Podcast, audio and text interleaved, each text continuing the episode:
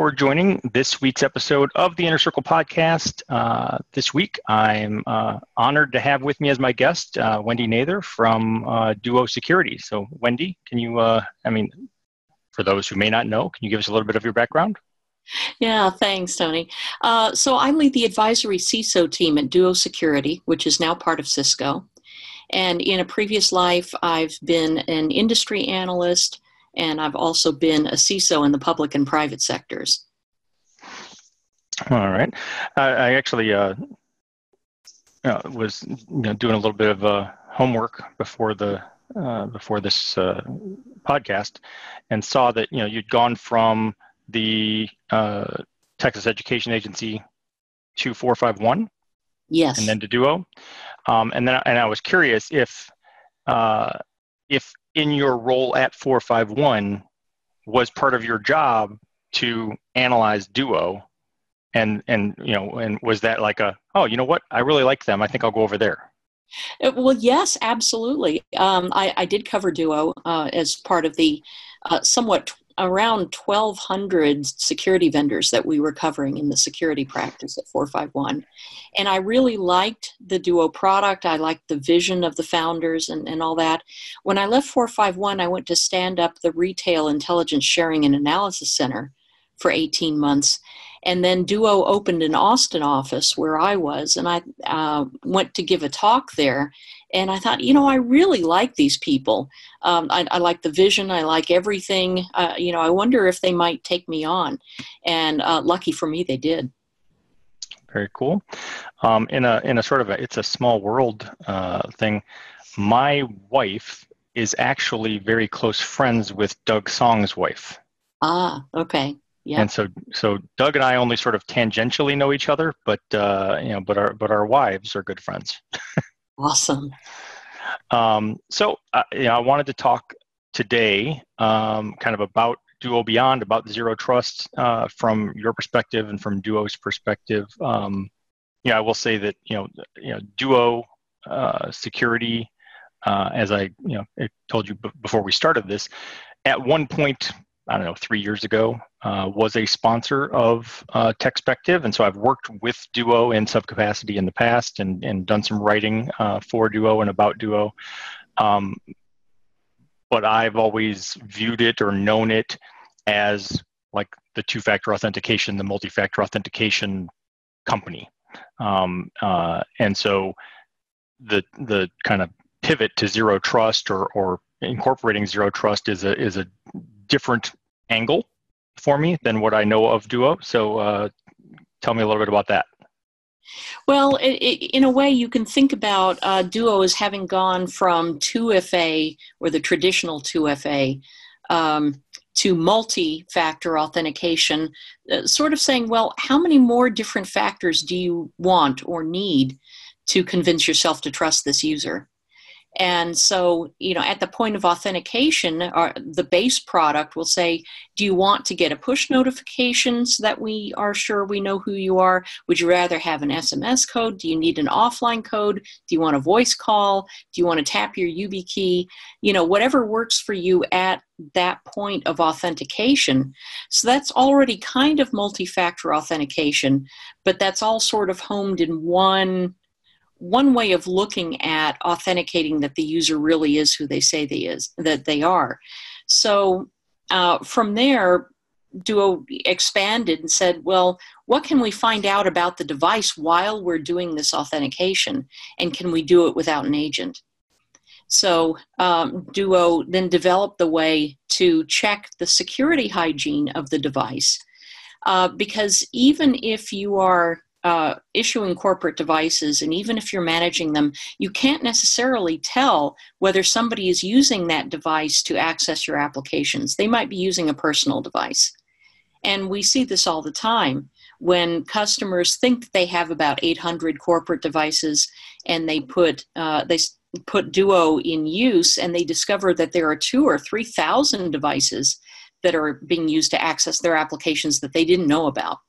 So the best way to do this to, is to sit in the authentication path and say, before I let you through, I just want to check some things.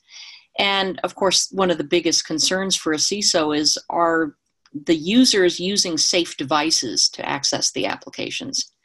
So, at the very least, even if you don't control the device, you can stand back and say, uh, look, you know, this is your personal phone. You can do what you want. But if you want to access our application, you're going to need to be this tall to ride. You're going to need to have this level of security hygiene. Right. Um, so it's a more collaborative form of, of security risk management, if you like. Now, at, at this time when Duo had launched, they had launched the, the first product in 2011.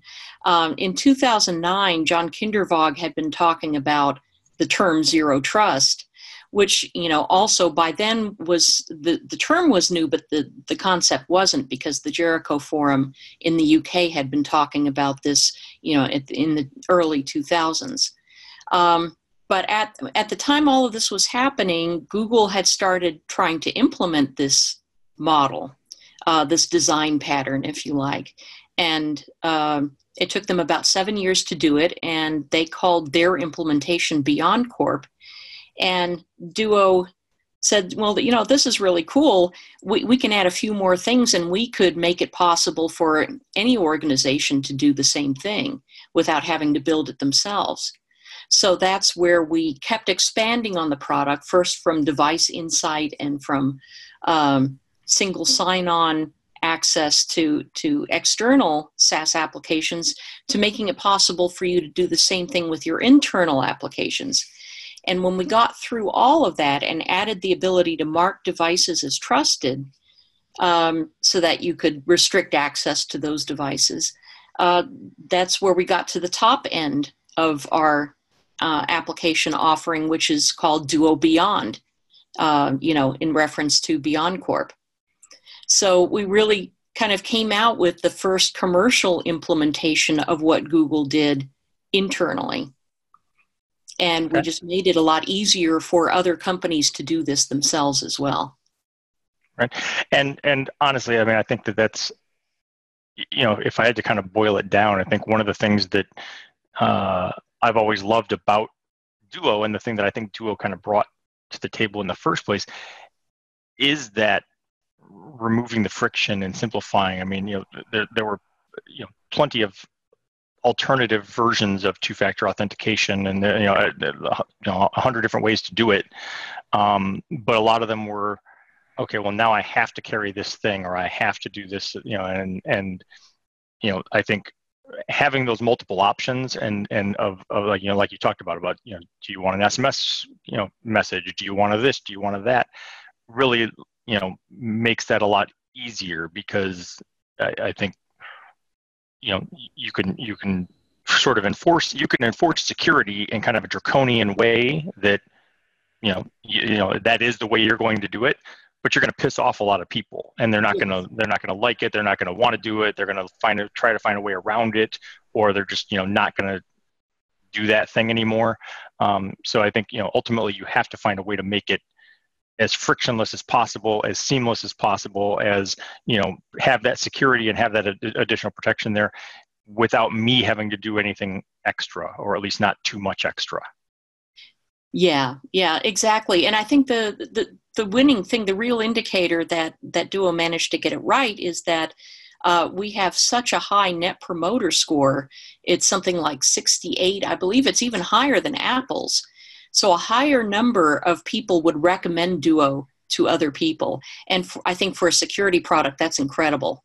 Um, we literally have people that come up to us when they see us wearing Duo swag saying, Oh, you're with Duo. I love Duo. I mean, who says that about a security product? I love your product. Right. So uh, I think that's so important when you live as closely to the customer as we do, in, in you know, in terms of what we're offering. Um, okay, so so let's say you know I'm a company. I've I've embraced you know Duo Beyond, uh, and and I'm you know you know using this to, to authenticate devices and, and make sure that I make sure they you know, are tall enough to ride, as you said, uh, and, and, and meet my sort of minimum criteria in terms of uh, security hygiene to access my network. Is there anything else I should be aware of or anything else that, that kind of differentiates what I can see or how I handle what is actually a corporate device versus the BYOD device?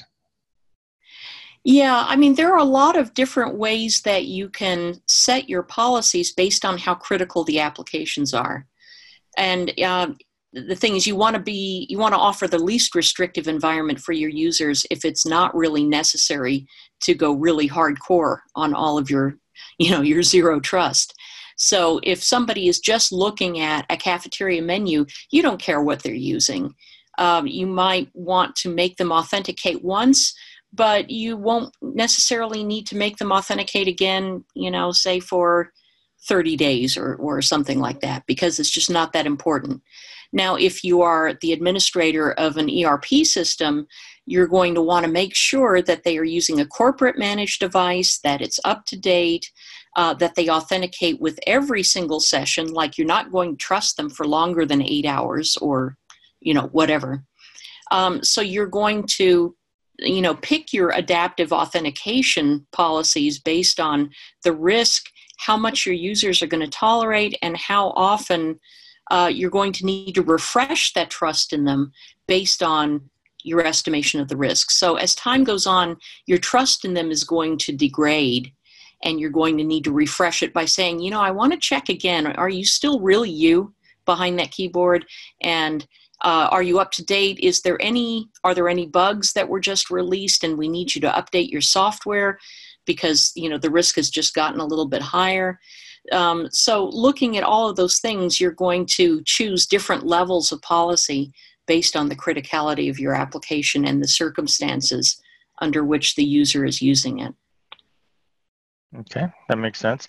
Um, you know, you talked about uh, when you know John Kindervag kind of coined the term zero trust, and and and that it wasn't it wasn't you know new. It wasn't a new an entirely new concept, and I feel like it it was you know essentially an evolution of least privilege of, us of you know saying okay well we, we want to make sure that we're only giving you access to the things we need you to have access to um, and then kind of taking that to the next step of okay but it's not it's not enough for me to only do that when you show up first thing in the morning and or, or whatever the first time you log on um, because there are all kinds of other kind of steps along the way of well now i'm accessing this resource or now i'm using this application or now i'm connecting to this database where i might want to just kind of double check and say okay well you know do you do you still need access to this um, and, and and I think for some, and, and I don't know, you can let me know if if this is a function of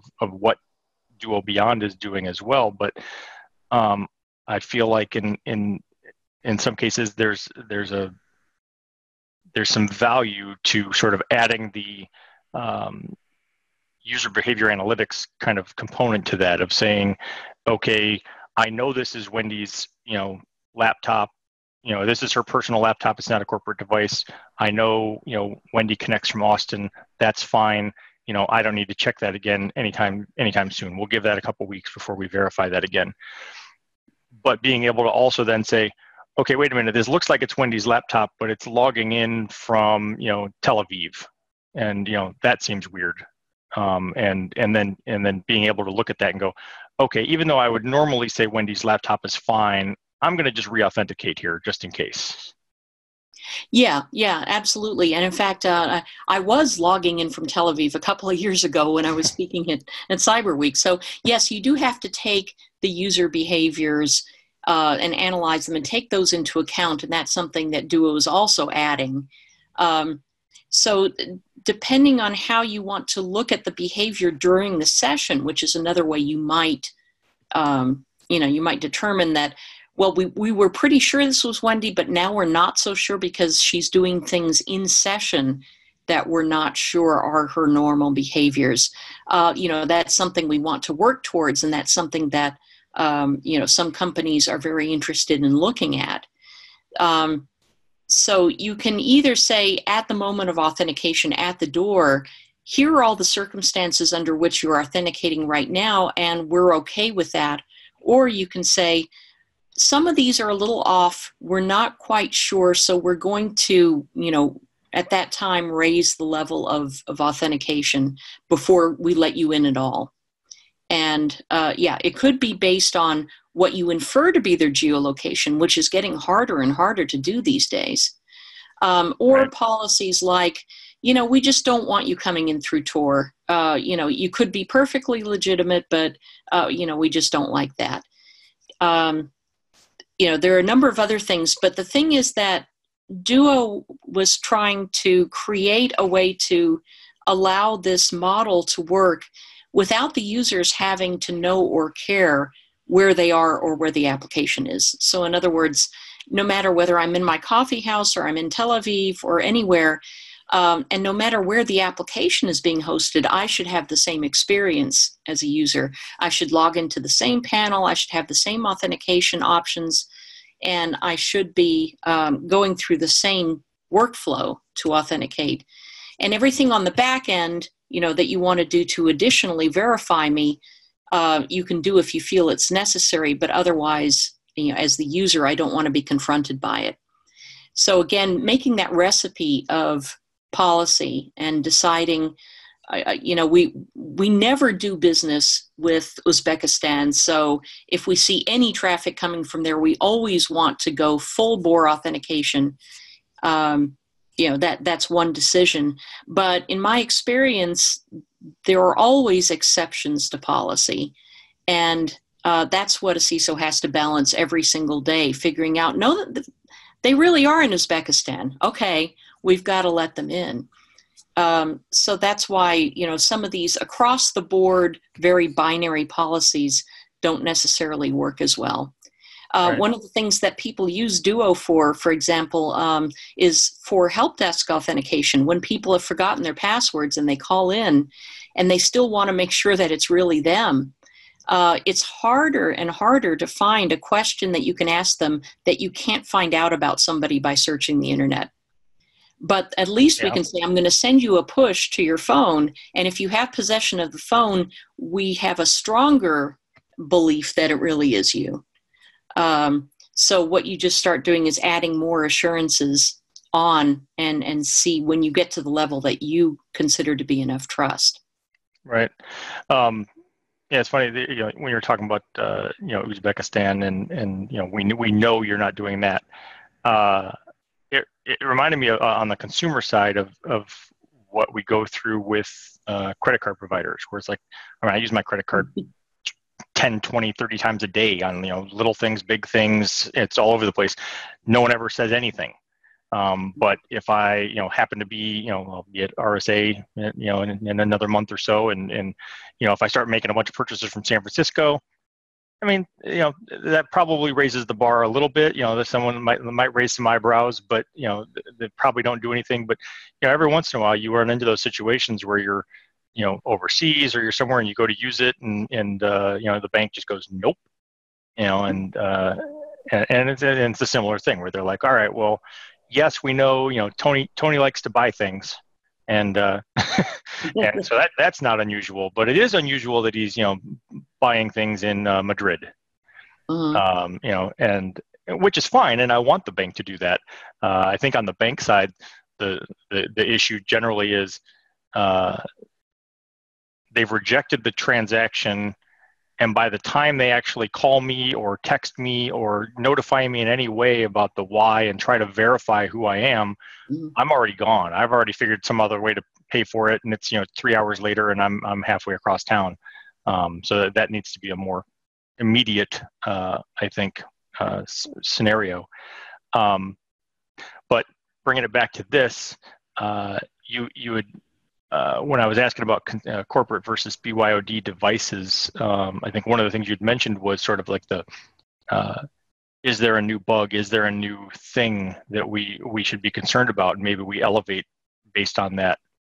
And uh, that made me think of that. That's actually a fair po- fair policy to be able to enter, to to enact for corporate and BYOD. Just to be able to say, hey, normally this would all be okay However, you know, whatever, you know, uh, I'm just going to pick something. You know, the WannaCry ransomware attack is is spreading right now. So you know, let's let's elevate this and like really double check that you are who you say you are. Um, and and so, is that is that a thing that Duo Beyond does now, or is that a thing? Does it even make sense? oh yeah, yeah, absolutely. In fact, uh, it, it's kind of like a poor man's incident response system, because if you can set policies for um, how quickly somebody needs to update uh, their system when a new version comes out, uh, you, you can you know expand the grace window or you can contract it based on how urgent you think it is. So for example when a new version comes out of, of ios uh, usually we let people you know t- take a, a, week or so uh, or sometimes two to update to the new version before they start getting blocked from authenticating. You know we warn them and say you you you know there's a new version you need to update. But uh, there have been a couple of times when we saw an exploit out for a bug that we thought was serious enough that it might affect us directly. And so we said usually you know you have two weeks but we're sorry everybody's got two days to update because this is pretty serious. We need everybody to update in a hurry i mean if you really wanted to you could even say nobody authenticates until they've updated. That's that's pretty harsh but it you know if the situation is very serious you could do that too. Okay. Um, just uh, so I, I want to switch gears a little bit. Um, uh, there's a new book. I don't have mine yet the the tribe of hackers. Uh, and i saw that you are you know you, you participated in that. So by the time that by the time this is by the time I get this up and uh, out, out there for everyone to listen to, I will have the book in my hand, uh, but I don't have the book in my hand yet. So um, I guess I, would like to know kind of what was your involvement, how, how did you get involved, and, and what are your thoughts on the, the on that book? Oh gosh, well, um, you know, it's been a while now because it, it, takes a book a long time to come to press. Um, so uh, I know that um, Marcus Carey, you know, approached me and said, you know, would you be willing to contribute to the book? And I said, sure. And uh, they did do an interview with me, and that was the last I heard until you know they said, okay, now we're publishing. And so I haven't actually seen the book myself yet. Do you even remember what you said? Uh, you know, I'm trying to remember that right now because, uh, yeah, I've, I've done some other profiles and interviews, and now I'm trying to remember what they asked me. You know, often it's how did you get into infosec, and what do you think are the biggest problems facing, you know, facing the security field today, and you know that sort of thing. It's it's interesting because uh, I think I've I've actually had two. Not I don't think they were for books. They were more for like you know, I don't know, some sort of reports or articles, but I've had two similar things where someone came to me and said, Hey, we want your, you know, your whatever, two paragraphs on this subject. Mm-hmm. And I've been like, all right, you know, I'll, I'll contribute my thoughts on this. And, it, but it's the same thing where like, I send them whatever I'm going to send them. I kind of forget about it and then nine months later i get an email of you know hey here's this report and my first inclination is sort of be like okay great you know another pitch for another report i'm like oh wait you're sending it to me because i'm in it you know, yeah. That, that's okay that's different um, and then i have to kind of you know just like i just put you on the spot i have to try and go back and go okay wait what was the question and what did i answer yeah or somebody will say i really loved what you said in this thing and you said this and this and this and i will go I don't remember saying that, but it sounds pretty good. So okay, you know, I'll take credit, credit for, for, it. Sure. Yeah. Um, will you uh, be making the trek to RSA? Yes. Yeah, that's pretty uh, pretty mandatory for us. Uh, but it's a it's a great conference, and I'm on the advisory board, so uh, I, I know that they have a lot of great things planned every year. Well, it's it's interesting to me too because I mean, so I, I love RSA. I love RSA for, for the networking. I mean, the sessions are great. The keynotes are usually pretty good. Um, I do like to try to attend, you know, some of those and, and, and get some value and some information out of it. But really, I'm there to network. I'm there to, you know, meet you. I'm there to hang out with uh, other tech writers, and you know, and and and from from the perspective of what I do uh, as Techspective as a you know freelance writer and content marketer you know i'm i'm there those conversations are what drive my business for the rest of the year so that's like you know the our rsa is is prospecting uh, is, is for me um, but I, have had a couple conversations with people like just this week um, with people who used to go who who are you know seasoned security professionals who are you know, kind of gotten jaded and don't go anymore um, and my perspective on that was was okay. Well, even if you think that RSA, the RSA conference itself, is too corporate or too much of an echo chamber or whatever you want to call it, there are so many things that have sprung up around it you know, so you've got the you know DevOps Connect on Monday, and there's the Cloud Security Alliance session. There's the ICS uh, sandbox or uh, whatever. There's innovation, the innovation sandbox that goes on. There's uh, what else is there? There's uh, B-sides. B-sides is a big one. Uh, you know, so so yeah, then like it's like there's still so much value to just being in San Francisco during RSA, even if you never step foot into RSA proper. Mm-hmm. Um, yeah, it's a it's an entire ecosystem, and uh, you know, as since I've been on the program committee a few years, uh, you know, I know how hard people work to craft a good program, but uh, there are a lot of people who never make it to the sessions because uh, it, it is such a large ecosystem and there's so much going on. Uh, but but there are you know there's something for every interest there now. So it, it right. is still worth it to be in san francisco i think. Well and so early on as a as a tech journalist going um, obviously i get inundated with vendor pitches and you know and and it seems like the smaller the company the earlier they email me because they want to get on my calendar before everyone yeah. else. And so i've already got probably 150 you know emails um, people wanting to set up briefings and eventually I will set up some briefings. I usually wait until like literally the couple days before RSA to like go back through all the emails and make decisions about who I want to see. Mm-hmm. Um, and it's partially because of that, because there are people who will email me early, and I'm like, well, let let me wait and see what all the invitations are before I make decisions. Um, but I used to do more more briefings, and then I decided, you know, a a lot of the briefings, all you're doing is walking me through a PowerPoint deck that you could just email me. Mm-hmm. In which case, just email me. it's a lot easier. I don't have to try to figure out how to get from where I am to where you are, so we can sit down for 30 minutes so we can go over this PowerPoint deck. Um, and uh, but and then also, I'm like I said, I'm really there for primarily networking, and then secondarily, I do I do want to go to some of the sessions. I mean, there's some great information being shared, and and and that is a higher priority to me personally than vendor briefings. Mm-hmm. Um, mm-hmm. But uh, in recent years, I found though that when push comes to shove, I'll still take the networking. I'll I'll take breakfast, lunch, meeting with people over for coffee or whatever over even the sessions because I'm like most of that stuff I can watch the recording later. Mm-hmm. So it's like it, it's great to be able to get to the sessions. It's great to be able to get to the keynotes, but you know since everything is going to be like available to me the week after anyway, it's like well I don't have to go to those things. I can just watch it next week. Mm-hmm. Yeah, I mean, when I was an analyst, I got inundated with the same, you know, requests to meet as well. And you're right. I mean, you can't retain anything really uh, from you know, from an, an intense week like RSA. So the conversations you have are really just getting impressions of the person in front of you, saying a few things, um, you know, getting some understanding, and then you got to move on to the next one. So you know, if you want to say anything substantive, I, I don't advise people to try to to do a briefing during that week. Uh, if you, they want to socialize, if you want to make a, a, good nonverbal impression on somebody, you want to have a beer with them, that's one thing. Uh, but yeah, save all the really technical discussions for another time when when you're not so overwhelmed and overstimulated. Right. All right. Well, I want to thank you for uh, taking the time. Um, I, I'm, I will, I'm looking forward to receiving uh, Tribe of Hackers tomorrow. So I will, uh, you know, I could, I can let you know what you said. Yes, please uh, do. and uh, I will, uh, I'll, you know, see you in San Francisco in a month. All right. Thank you. All right. Take care. I appreciate you investing your time to listen to the podcast, but I also invite you to engage on social media.